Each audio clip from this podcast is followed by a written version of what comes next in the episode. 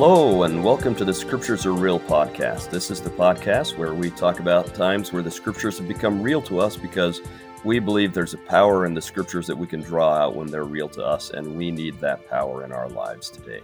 I'm your host, Kerry Muhlestein, and I'm very excited about my guest today. This is Jenet Erickson, who is in my college at BYU in religious education. She teaches in church history and doctrine. And uh, there are all sorts of great things I could tell you about her and her her uh, work. I'll let her talk a little bit about that, but her work in family studies and so on. But I'll just tell you that I'm most impressed that uh, Jenet is someone who really is consecrated and really just wants to uh, seek out the Lord's will and do the Lord's will in her life. And I'm I'm grateful to work with anyone who does that. And so, uh, welcome, Jenet. So good to be here, Kerry. What a privilege! I've been so grateful for your work. I um, as you know, we started talking about this topic. I discovered your work on Hesed and covenants, and I was so struck by it. My background is in family science, and so I taught for the School of Family Life exclusively for some period of years. And now I'm in religious education where I get to teach the Eternal Family class, which we talk about the proclamation.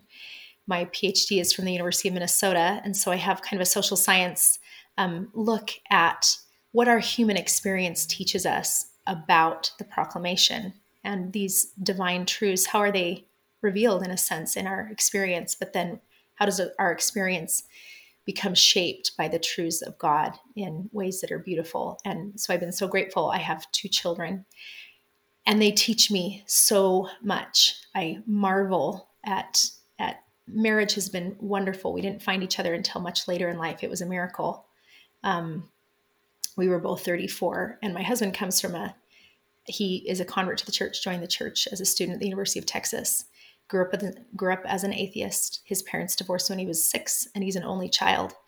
And i come from i'm the fifth of 11 long line of faithful membership in the church and it's been wonderful to have our coming together kind of a gathering of israel in a sense in our own home grateful for our children too and, and just making that comment they have taught me so much it's been it's been beautiful and breaking um, in a sense and i that's been a really powerful gift it's been painful um, because anytime we are broken our own will kind of our mindset yeah. is is broken there's pain attached to that because it's like the death of the old man and it's yeah. but i but it's made me think so much about God's love for us and what that's like and and relationships and growth.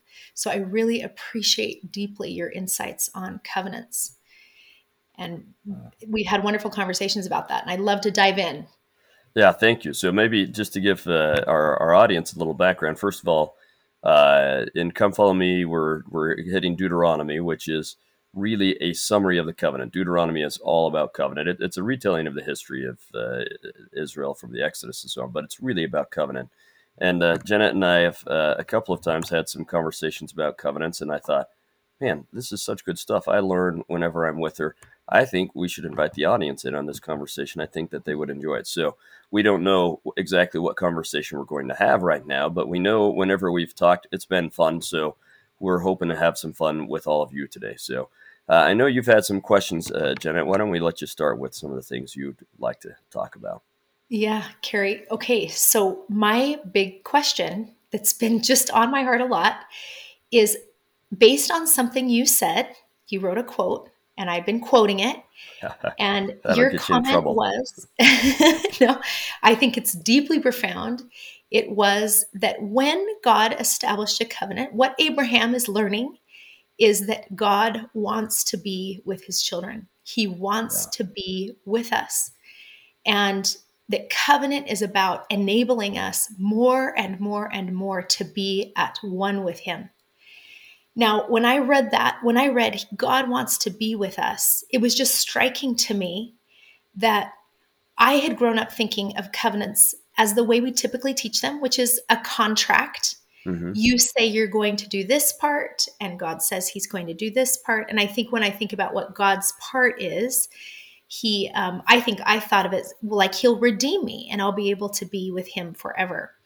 Now, we'll talk about why that was incomplete, even given the instruction of contract. But but I think so much of my life there was a focus on what I would do. So my list of things that I would do. And what happens is it ends up being approving, I think in my mind, it's approving of myself mm. that I that I can ultimately be worthy of God's allowing me in, in a sense, his fulfillment of, right. of the con- contract. And something was very transformative for me in that thought of he wants more than anything to be with me. That heaven isn't yeah. so much a place as our oneness together.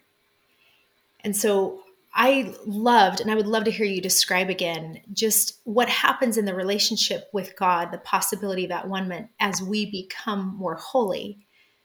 But the goal is oneness. It's not holiness to prove that I somehow am accepted. It's so He can actually be more with me. Uh, that, that's so beautiful and so wonderful. And, and even as you say this, I'm having thoughts I haven't had before, right? When you when you think of a, a contract or a covenant, and, and, uh, we talk about it in those terms, and that's reasonable, but but it's easy to lose sight of what's really going on. So let's think of a, a an ideal covenant or contract where it, when it works well, it's because both parties really want the same thing to come out of this, and it benefits both of them, right? So we say, I want to get this done. You want to get that done. I'll do this. You do this. And we both get that done and we're both happy with it. Well, that's what's happening here but we have to remember it's God who initiated the contact, so or contract. So what is it that God wants out of it? He wants to be one with us. He wants a closer relationship with his children, and I think any parent will say, "Yeah, that's what I want. I want a closer relationship with my children." God wants that more er, than we can understand. His capacity to love uh, and his understanding of what can happen so far exceeds us, we don't even get it. But he wants us to be one with him. And so he initiates this covenant with that purpose in mind. Well, the plan, right? He initiates the plan. It's the whole purpose of the plan. And the covenant is to make the plan work. And Christ is to make it possible for the covenant to be fulfilled. But the whole purpose of it is for us to have a closer relationship with Him, to be one with Him. And of course, that's what we want too. So we're happy to enter into the covenant. And if we both work at it together and both do our part, our part's the small part, his part's the big part. But if we both do it, then we get what we're both looking for. And I think that's such a, a, a refreshing way to look at the gospel and to understand that the whole point of it is because God loves us. The point of everything yeah. in the plan, the gospel, everything else is because God loves us and he wants a closer relationship with us. Yeah. Yeah. I just, so powerful. Kerry, um, I love how you talk about that his desire to be one with us means he wants us to grow and develop. Mm. And, and it's because his capacity to know us, to, for us to know him, right? Yeah. It, it, that is, it grows. And so we can have a different kind of relationship as we become more like him.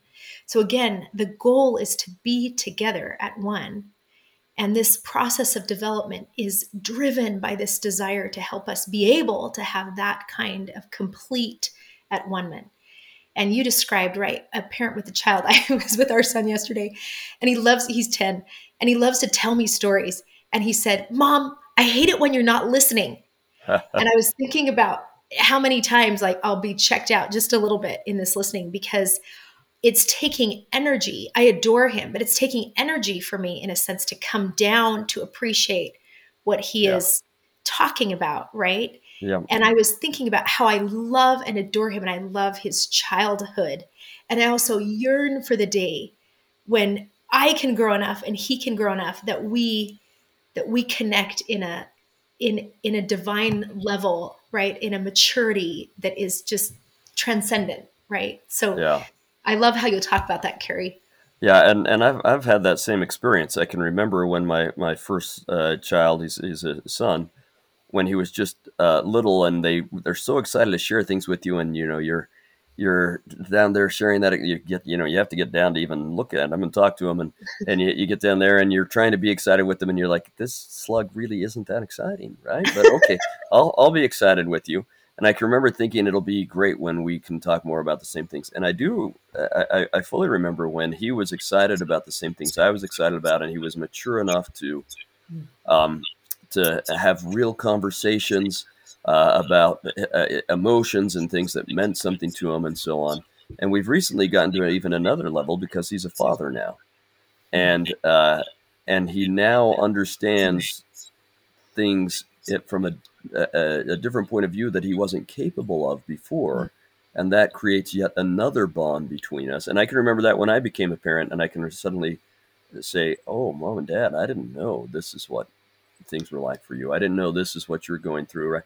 From little things like saying, Huh, I didn't know that family vacations weren't really a holiday for you. I, I didn't know yeah. they were all work. Um, yes. uh, yeah. To bigger things like, I didn't know that this is how you felt when someone was sick, or this is how you felt when things went bad for them or good for them. And and so as as my son becomes closer and closer to the same stage I am in life, our bond is closer. And I have to think it's the same way with God, and that that's part of what's going on here. He's bringing us to the point where we can experience the fullness of joy like He does, but that also experience allows us to experience the fullness of communion or union, yes. like He would like and like we would like. Yes. Oh, so so Kerry, oh, that is just so beautiful. And as you're saying it, I was thinking about in our earlier conversation how I asked two things. I said that I'd been wrestling with. Like if God wants to be with me, all of a sudden I was realizing he wants to be with me now. Yes. Right now. Today. He yes. wants to be with me and lift me and help me and know me and feel with me. And but i but i think we spend so much time thinking about what i must do. And and so we talked about how president here's president nelson's beautiful message and he says a year ago right take time with the lord. Hmm. last october i think and spend more time with the lord. And how i could hear that as okay, I'm taking care of my family. I'm doing all these things. We're trying to do family history and we're trying to go to the temple and we're trying to do these things. And then here's this additional thing, which is take time with the Lord. And it it can feel like ah another task, right? Like okay, did I did I do am I completing these tasks that make me a worthy person? Like complete my image of myself as like having been a good person and a faithful member. And when I think about this turning upside down of that he's not looking at me saying, Did you do the list? He's literally saying to me, I want to be with you. I want to help you. I want to help you grow. And you can grow in my love. And the, the, the only way you can grow is with the absolute assurance of my love, meaning that allows you to be honest with yourself and feel safe and, and and be vulnerable in the sense of a um, recognizing my weaknesses and my desire to grow out of them. But in the safety of that love, I can do that today and mm. not feel like, oh, there's an additional thing and I continue to be unworthy, unworthy in the sense of completing the whole list. God really just wants to be with me because when He's with me, I can grow and, and experience that communion that allows for greater growth, that allows me to become as He is. Yeah, and, and it shifts the emphasis so wonderfully, doesn't it? I mean, it, it, it really, this takes us to that idea, and this is in Deuteronomy chapter 6, the, the primary uh, and first obligation under the law, which means our primary obligation under the covenant, is to love God with all our heart, might, mind, and strength, right? Uh, and uh, that's that, that's a similar thing. This idea that if our focus is on, I want to be, I want to have communion with God. I want to be one with Him. I want to have Him involved in my life, and yes. therefore I'm just going to do everything that I can to invite that involvement. Yes, that's that's like saying basically that that comes from loving Him. Those two things are so intertwined. And think about it. Anyone that you are desperately in love with you just want to spend time with them. Yeah. And you'll do whatever you can to have those moments and those opportunities where you can just really commune and, and have wonderful experiences and time together. And that's the same thing. That's that's such a different emphasis than did you do this? Did you do this? Did you do this? Did you do this? Right. And you're you you can say more to this than I can, but a, uh, if you have a marriage, where you're worried that if you didn't do this and this and this and this, that your spouse is going to be mad at you. Yeah. That's not as pleasant a marriage as yeah. Where you're excited to come home and and uh, or whether you were you know I say come home because I think I'm out shopping or whatever. When you're excited to be with your spouse to just say, hey, here's what happened today, and here's yeah. what I was able to do, and and also the, this didn't happen well, but and you just want to share with each other. That's a completely different relationship. Yes. And that's the kind of relationship God wants to have with us. But so often it's not the relationship that we have in our mind. Yes. And so it's not happening that way. Yes. Yeah. Yeah. So many thoughts, Kerry. I was thinking that when we talk about that when we compare that relationship with God to a marriage, I think some of us can kind of pull back a little because we see mm. romance like in a separate place. Right. And and yet it he uses that, as you know from the Old Testament, as this way of, of helping us understand how deeply he wants to be with us. Yes. How deeply his desire, as you described, like would spend every moment, every moment we would allow, he would want to be with us, blessing us. That's how deep that desire is. That is a different kind of love than I think we typically characterize as God's love. Yeah. And and it and it involves like a it's that parental love that you feel when you're holding that baby and you like this person is the most beautiful person in the world like i just they are so beautiful to me and i think recognizing as you described at the beginning like our understanding of love is so minuscule compared to god's but take that feeling that you have for that baby and magnify it and how much you would just want to look at them and and just enjoy them and know mm. them and that he has that kind of love for us is startling, I think, for us to even try to think about. Yeah. And yet it's, I, I, I feel like the world starve is starving. Members of the church are starving to know how deeply God truly loves him, loves each of us, that we mm-hmm. are each his beloved. We are each his chosen. It's not exclusive, and he loves in a way that doesn't make one more important to him than another or somehow more valued than another. That in our uniqueness, we are so beloved, just like you feel for that new baby. Their rolls of fat, their eyes, their right, and it's different from the next baby. But you just, and to think of that being magnified, how much he wants to bless, caress, be with, nourish, help, then that's mm. so different. And I feel I feel like I finally understand what it means to love Him with all my heart and all my mind when I recognize all He loves about me, all He wants to do for me, all He, like, you can't help but just love Him, right? And it yeah. begins with that because He first loved me. Who does that? Who could do that, right? And then right. you just love Him with all your heart. And it's not a list of things you're doing, it's a genuine feeling. That the things you do become the natural extension of the feeling you have. Right? Yes. So I have a couple thoughts on that, and one one will take us maybe a slightly different direction. So let me share the other one first. That, um, as as you say, like sometimes we pull back a little bit from okay, the romantic love uh, and that marriage uh, comparison although that is the comparison God uses most often when he wants to help us understand the covenant relationship we have with him. Mm. And so I think of my relationship with my wife, and certainly I have romantic feelings for my wife. Um, but the primary feeling, and maybe that was what the, was the primary feeling initially, I, I, I, honestly can't distinguish out in my mind now. But yeah. but what I really my primary feeling is I just want to share my experiences with. Her. I just it's so you know, I'll travel somewhere and I'll do this and I'll do that. And if my wife's not with me, it is it, the coolest things are just a little bit hollow. And I always mm-hmm. find myself wishing that I was sharing this with her all the yeah. time. And yeah. and the things I'm thinking of, how can I describe this to her? How can I tell her about this experience? And I'll take a picture so I can share it with her and whatever, right? They're they're just not as meaningful when I'm not with her. Every wonderful experience I have, I just want to share with her. Yeah. And I think that's the kind of of that. I mean, that's what deep marriages are really made of, and that's what God is is wanting. That's the feeling He has with us. He wants to share the the blessed, joyful state He has with us. Yes. Um, and so, if we focus on that kind of a, a comparison, then I think that that works well for us. So before I go on to the other uh, element, I don't know if you had anything more you wanted to share yeah, on that. It's or... so interesting, Kerry. As a single person, I think one of the biggest burdens you carry as a single person is loneliness. Mm, it's yes. just and and after you're married and you're having other struggles, right, of growth and development, like just that are inherent to life, they're real. And and so you might look at a single person and be like, "Oh, life got even harder." There's just no way though there's no way to, that that heavy burden of loneliness is not significant.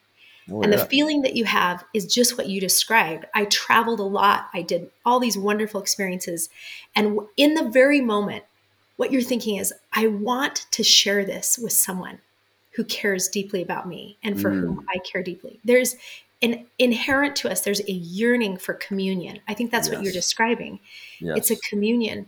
And so I, when we were talking about this before, I remember asking, do, so why might we want to be with and this is going to sound like a heretical question but why why would that be the goal for us to just be with god like mm. the ultimate goal and and i think i was thinking because we can get all wrapped up in this checklist of things that i either want to become or that make life meaningful or right that are eternity and and and you and just that feeling of where is the deepest moments of our lives is in in communion. It's in communion. Yes. And when Lehi describes the love of God, when Nephi comes to know, that's what the tree means, and he describes it, and you have felt that, and you have felt what it means to be in communion with with Christ, with our Father. You like, there's nothing that compares. It's worth everything. Mm. And to think that that's what eternity is, and that He is He is bringing about my development and growth, so that I can have that at a fuller and deeper level, is is just everything. It's joy.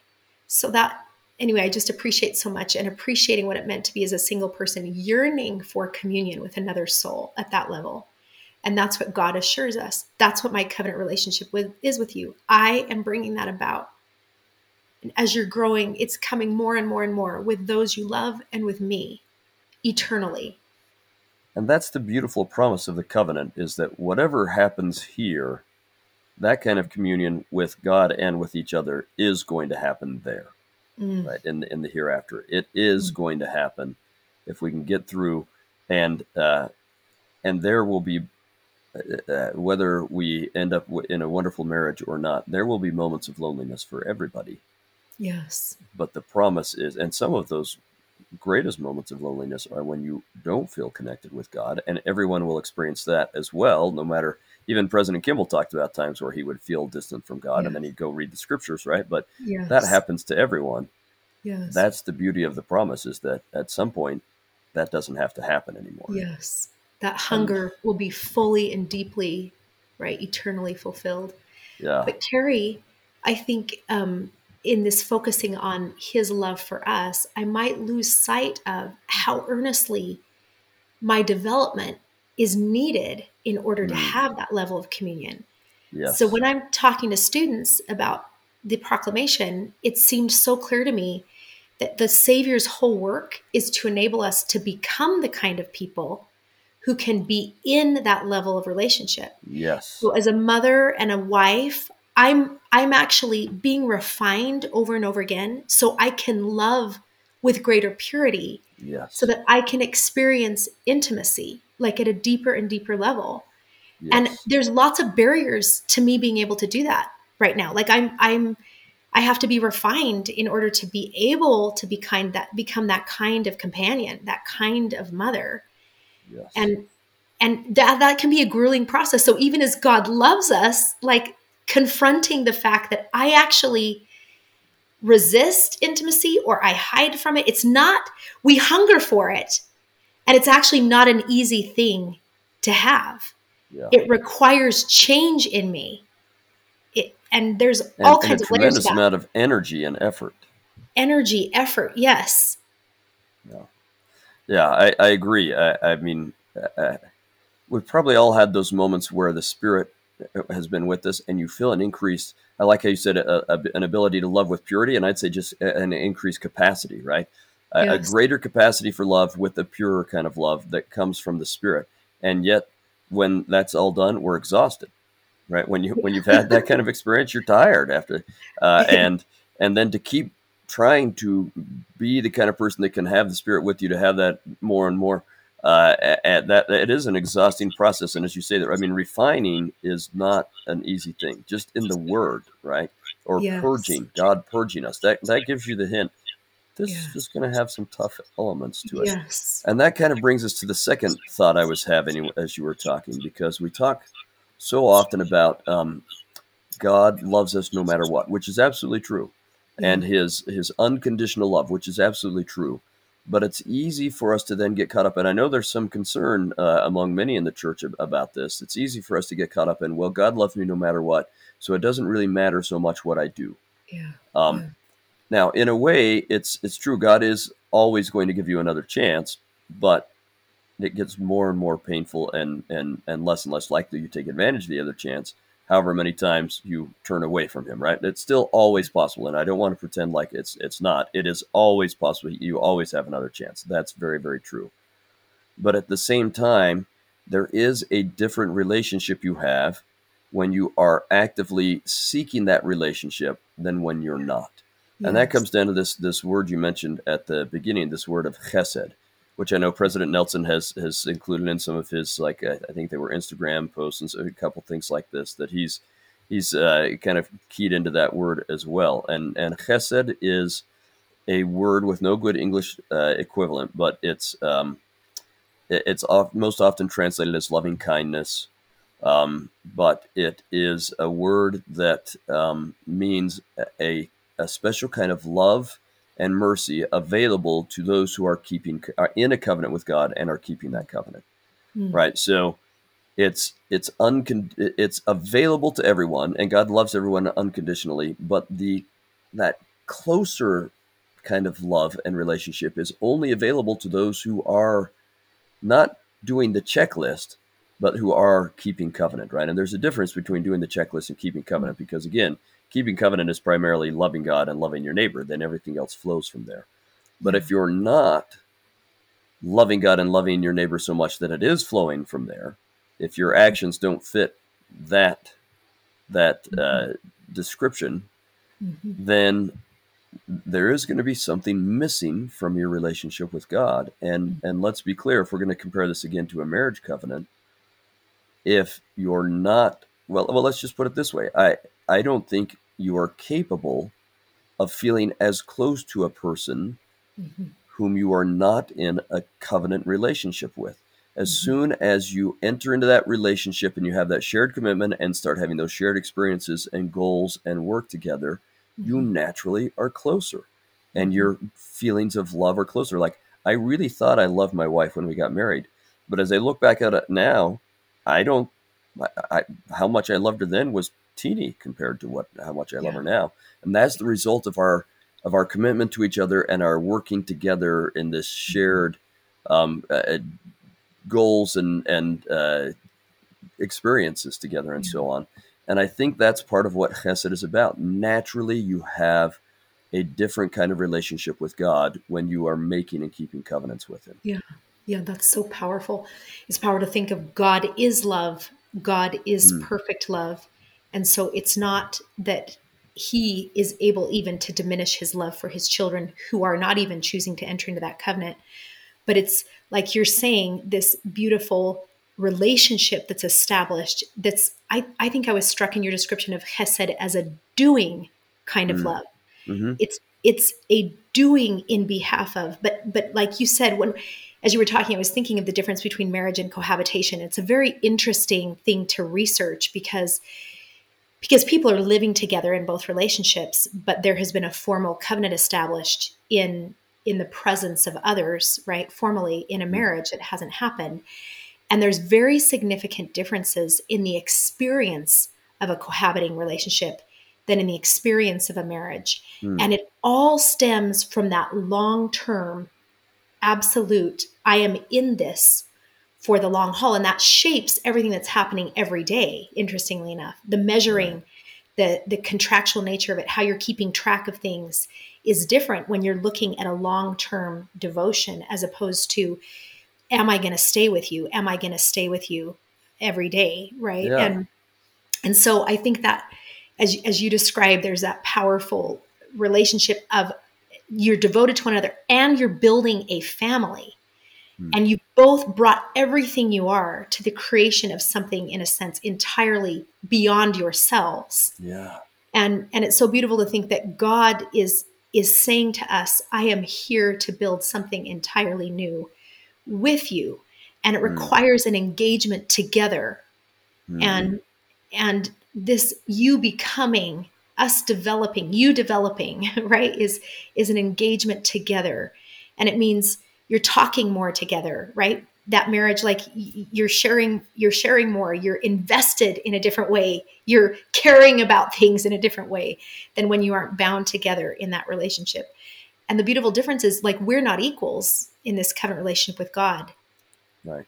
He is everything. He is the wind, the water, the light, right? Like he enables everything and so mercifully extends himself into this relationship with me who's so who's so less developed and yet he binds himself the way a marriage partner would bind himself to me, right? Yeah.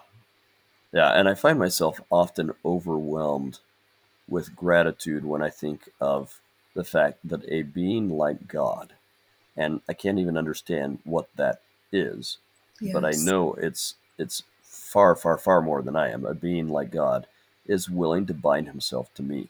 Uh, and I, I, I, mean, I can't think of it in any terms other than, well, if he's binding himself to me, he's basically saying, I'm going to strap you to my back and carry you where you can't go. Yes. Um, and, and the fact that he is willing to do that for me is, is overwhelming. It's, it's kind of, um, become part of uh, uh, without my planning it. But it's one of the first things I, uh, I, say gratitude for in my daily prayers. I'm just so grateful that He's willing to to bind Himself to me and be in this relationship with me. I'm I'm just mm. so so grateful for that. Mm. That chesed, yeah. Kerry. when you describe that here, the children of Israel brought across the sea, where I, I feel like the Old Testament just keeps screaming at us I will redeem you. Mm.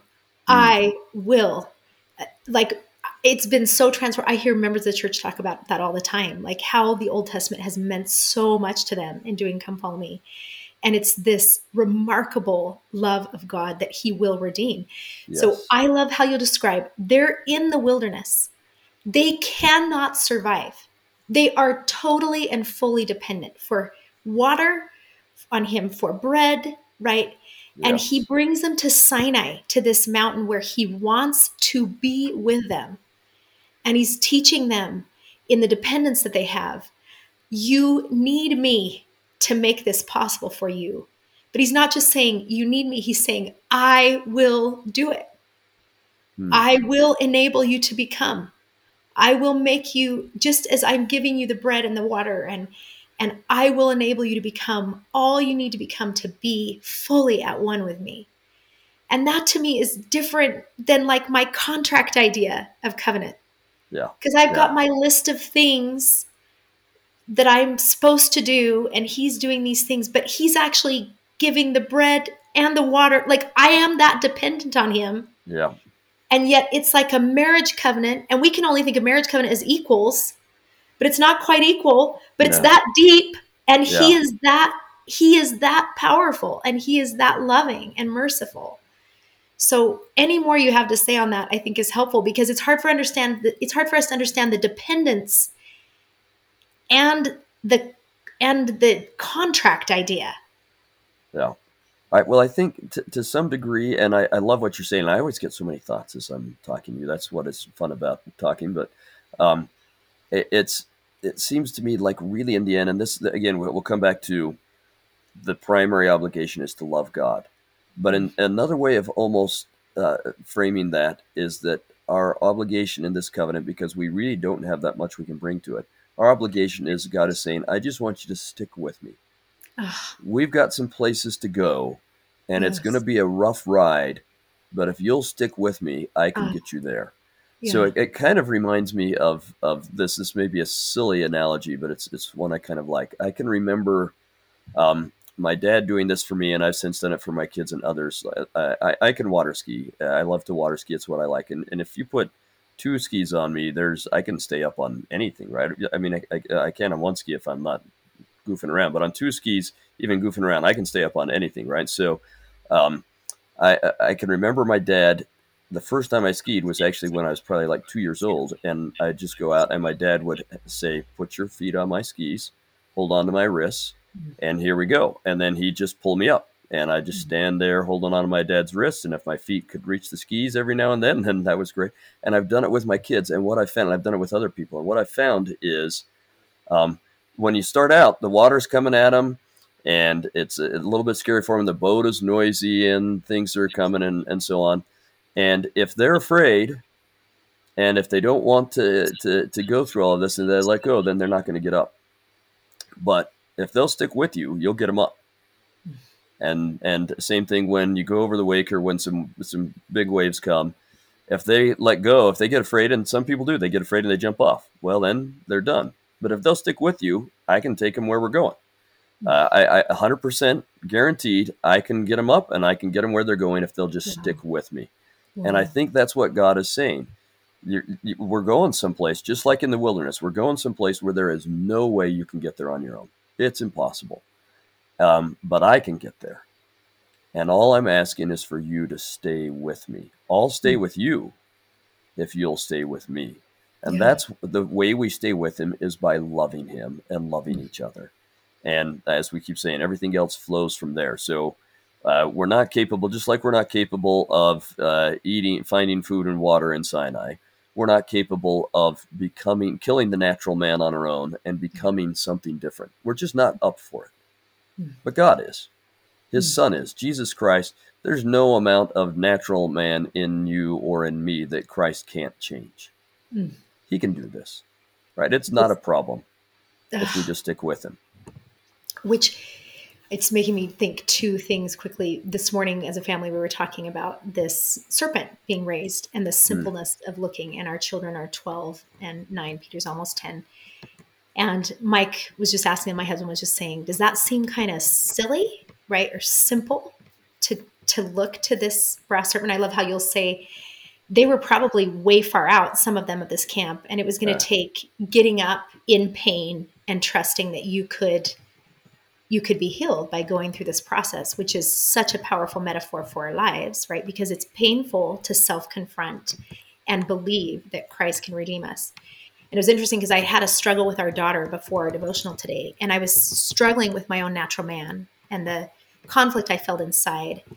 And as we're as we're sitting there, I'm thinking it's so powerful that it is it's this there's this moment where I have to decide do I trust that God has the power to love me as I am, even though I'm tempted toward toward shame, um, which is a pride right? To love me as I am, and that He will make it possible for the wounds that I carry and and the sins that I desire mm-hmm. to be removed from my heart and the idols that I have before Him. It just brings so much light to that very first commandment where He says, Thou shalt have no other gods before me. Just love me, receive me, trust that I can get you up. I can do that. So I, as you were speaking, I just have to quickly share this experience of Ty Mansfield, who experiences same-sex attraction. Mm-hmm. a colleague of ours, a, a, part-time faculty member in the in church education or church history and doctrine. He describes confronting the fact that he has same-sex attraction. He's teaching the MTC. He's always loved the gospel. He has a testimony, and he cannot reconcile. He hasn't been able to fast it away or pray it away, and he can't reconcile what this means for my future and my path. Can't see the way forward. Can't see how to get to Sinai, if you will. Mm-hmm. And and he's in general conference. He'd fasted and he ends his fast there in conference. And he just describes very powerfully that the moment the prayer was said, it was like a vision open to him. And he'll say it was a vision of love. And he and it was a vision of love for him, certainly from God, but it was also a vision of what eternal love looks like. And Ty just said it made our most romantic heterosexual love look paltry. Like what what this divine love looks like and this divine communion is was just beyond what he had ever seen. And then as he's like, but what about me? right? Having those thoughts, what about me? He hears in his mind, just stay with me. Mm. Almost the same words you said. Yeah. Just stay with me. And this will all be yours. And it's so that for me, when I'm talking to students, that is such a powerful way to describe all of our experiences that seem impossible.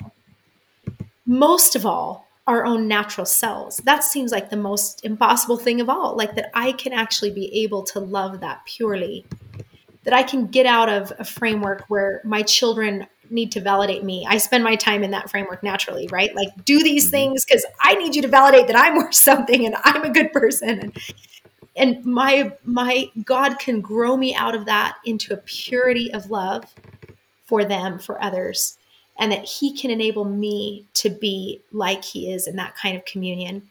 And all he says is just stay with me. Don't go to a place of shame. Don't think that other things will fill this for you. Love me, love me, yeah. and I will make it all possible. And you see, Ty, he'll describe he's at the top of Brighton. He's a skier, East Salt Lake skier, young single adult, sees a dad with three kids, and all he can think is, I will never have that. I will never be able to be with my kids skiing on this mountain.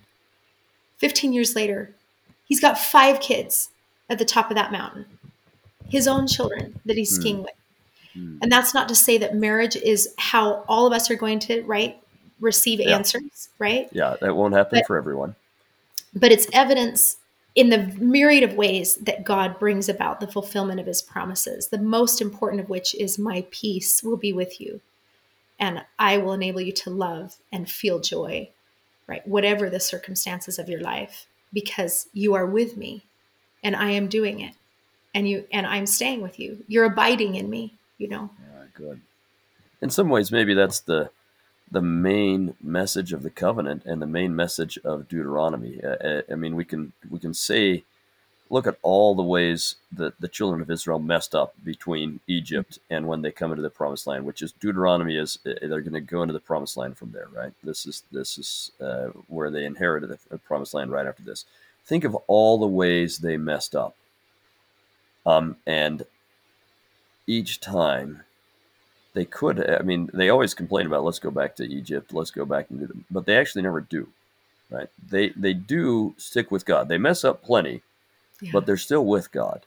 Yeah. And maybe that's the great message of the covenant. As you say, just stay with me or just stick with me. The, the God and Christ are able to bring us through whatever kind of wilderness, right? The, mm-hmm. the fiery serpents of our lives, the burning sand with no water of our lives, mm-hmm. the lack of food, the lack of everything, the people dying, um, the, the huge enemies that we have to face I mean, there are all sorts of these things in our lives that often seem overwhelming, and we mm. cannot see how we'll get through it. It doesn't, it's not fun while we do it. We can't picture when we won't have these feelings of loneliness or pain or misery or hopelessness. We can't picture any of that. We can't picture being in the promised land.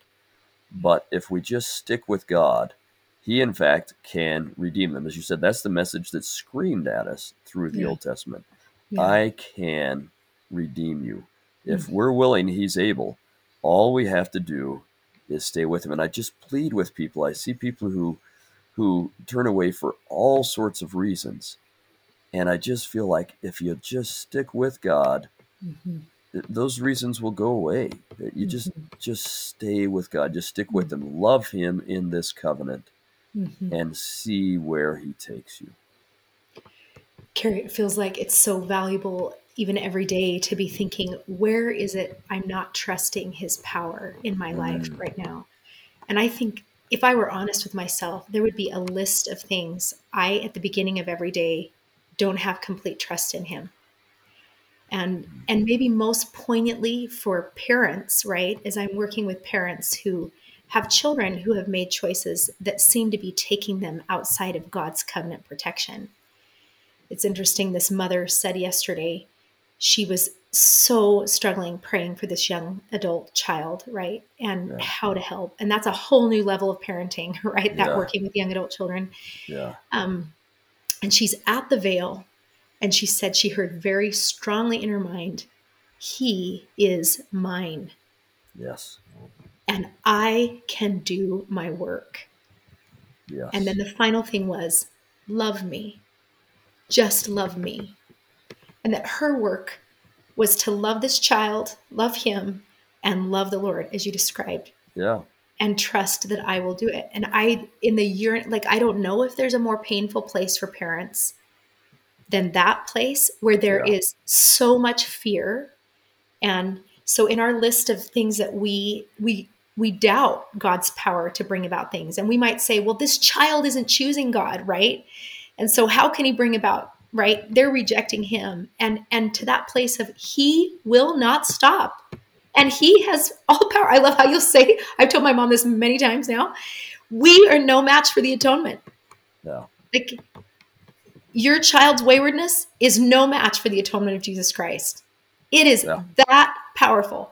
It's that powerful that the savior could stand with all the horrible of the earth that we could just start a list the bombings in in ukraine the mothers dying in places people right rape and pillage and yeah. all the things that seem like way beyond anything that we can even wrap our minds around and here's the savior in that beautiful intercessory prayer glorify thou me telling telling the father i will do it yeah. and i can do it and and this power to redeem all of this is beyond any mortal's comprehension. It is beyond any place that we can go. He has all that power and he won't stop. I think that's what Chesed love is like. He won't stop. Yeah. He won't stop working with us. He won't stop working with our children. And we can't do it. We're that dependent. Like we can't do it. But love him and love them and he will do it. That's so good. It's so good. Maybe we can uh, end on, on this. That I'll, I'll, give a little bit and then give you a, a chance to uh, respond or say whatever you'd like. But um, first, I'm I'm struck uh, by the experience you said your friend had, and I have a, a really really close friend who um, was talking to me about a, a, time where his then wife, but on the way of becoming ex-wife, uh, because she was uh, was leaving the church and wanted to leave him because he wouldn't leave the church and and was actively trying to take their children away from the church. Mm-hmm. and all the struggles he was going through to how, how, to do something about that. And he was praying and saying uh, lord i don't know how to save my children. And his answer was you don't save them. That's my job. I save them. Mm-hmm. and then basically like you're saying just love them love me. Let me do the saving. Yes. And that's so so important to remember, um, so that if we uh, if we think about uh, as as you were talking about, just our job is to love God and love each other. And so, as you were talking about the intercessory prayer, uh, I've, I've talked about both of these things before, but never put them together in this way. But the last thing the Savior does before going into Gethsemane mm. is pray with his apostles, whom he loves, about how much he loves them and about how much he wants them to join him in that relationship with the Father. Yeah. It's his love for those apostles that takes him into Gethsemane. But when things got so hard and so heavy in Gethsemane, it was his love for his Father that kept him there. And I've never thought of it that way, but it's mm-hmm. that second commandment, the love for us that brought him there, and it's the love for God that kept him there. Wow. And that's probably a good model for all of us. Yes. If we'll just love each other yes and love God so much that we go where we need to to help each other and we stay where we need to stay because we love God, yes. then he'll take us where we need to be. Yes. Oh, that's so. Well, thank you, Kerry. So beautiful. I I told you um, when I first started talking about covenants or thinking about covenants this way, it was because I was studying attachment, and mm. we now know better than ever uh, attachment, mother infant attachment, father infant attachment, and oh, yeah. it's incredible to have researchers just ha- all the neurological data that we can now gather. We can watch brain development that they will say healthy development happens from within relationship. It has to happen from within relationship. So that infant's born, they have one task they have to do, and it's establish a relationship with a caregiver. And they are they are primed for the heartbeat, the, the mother whose heartbeat they have felt for nine months, whose smell they know, whose face they know, they are primed to establish a relationship with her. And in that incredible, there's nothing like it. There's nothing like it in this world, that relationship and its power, because she literally, from the right brain, where her love center is, to the love center of that baby, the emotion center, the, the sense of well being center, 1 million synapses a second are being formed in that connection, in that cooing and cuddling and touching. And it's a synchrony, it's an at one ment. She hmm. it's a it's a synchrony with the infant's feelings. It's a harmony with when they're sad. It's it's responding um, in in care to those emotions and feelings. And I, when I heard that healthy development depends on relationship, of course, I was like, that is what Christ does with me. Yeah. He makes that kind of relationship with me. And my healthy development happens from within the security of that most profound bond that is filled with absolute love and devotion. And then just Sunday, I learned, I'm reading a little bit of research. I learned that a baby's fetal cells in that process of that nine month period are just flowing throughout that mother's body and her cells flowing throughout that baby's. They have this connection through the bloodstream. Hmm. And so when that infant is born, those fetal cells are still in the mother. They're in her heart and her hmm. skin hmm.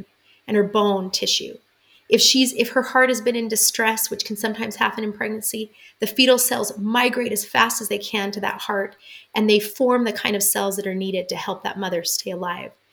And oh. so this beautiful kind of relationship and to think it was just so beautiful to think he literally carries my cells in him. Yeah. They are all over in him. That's how tight that's how that's how it won a mother knows she cannot shut off the love that she has for that baby. She can't, like, because they literally are in you for 25 years after. and and to think that when he describes his love as that of a mother, of that kind of devotion, as that of a spouse, like we just have so much to understand about the depth of that love. And just understanding it and receiving it is transformative in our lives. It's probably the most transformative thing we can experience the profundity of that love and connection with us. And I think as you told me, I'm like, this is a prototype for God's love. And you said, no, God's love, God's love is the prototype, right? It is the foundation. And this love that we see in mortality that is so profound is miles less than than the love that he has for us, the connection he has with us. And he has made himself at one with us to know us, to redeem us, to enable our development. That mother's experience paralleling that love. It's amazing. Uh, that is incredible. I had forgotten that you told me that. Now you just added to it. I that has made God's covenant with me, as as explained in the scriptures, so very real. That it really has. Thank you for that. So profound and incredible. I I think uh, my my audience will now know why I love talking with Jenet. Uh, the, the discussions are always profound, and I always learn. Thank you, Jenet. Thank you and, so much, Kerry. Yeah, and I'm I'm just so grateful uh, for the covenant and for the scriptures uh, and God's love for us. Uh, I'm so grateful, and thank you for helping me feel that more. Thank you so much. So grateful for all your work. Thanks for coming to that powerful conclusion. It is relationship. He wants to be yeah. with us. Well, I, I didn't come to it on my own. I was I was led there, but uh, anyway. So thank you, and I we hope that uh, if this has been helpful, and I can't imagine it's not. I would guess, as anyone was listening to this, they thought of people that would be helped by this message. I know I did, and I thought, oh, this person needs to hear. Oh, uh, whether it was, I thought of people who have experienced feelings of loneliness and people who are their children are struggling. Please. Um, just send out uh, an invitation to them to listen to this message that Jenet has helped us hear uh, and help us all feel the healing that comes from Christ as, as the scriptures become real in this way. Thank you, everyone, and thank you, Jenet. Thank you, Kerry.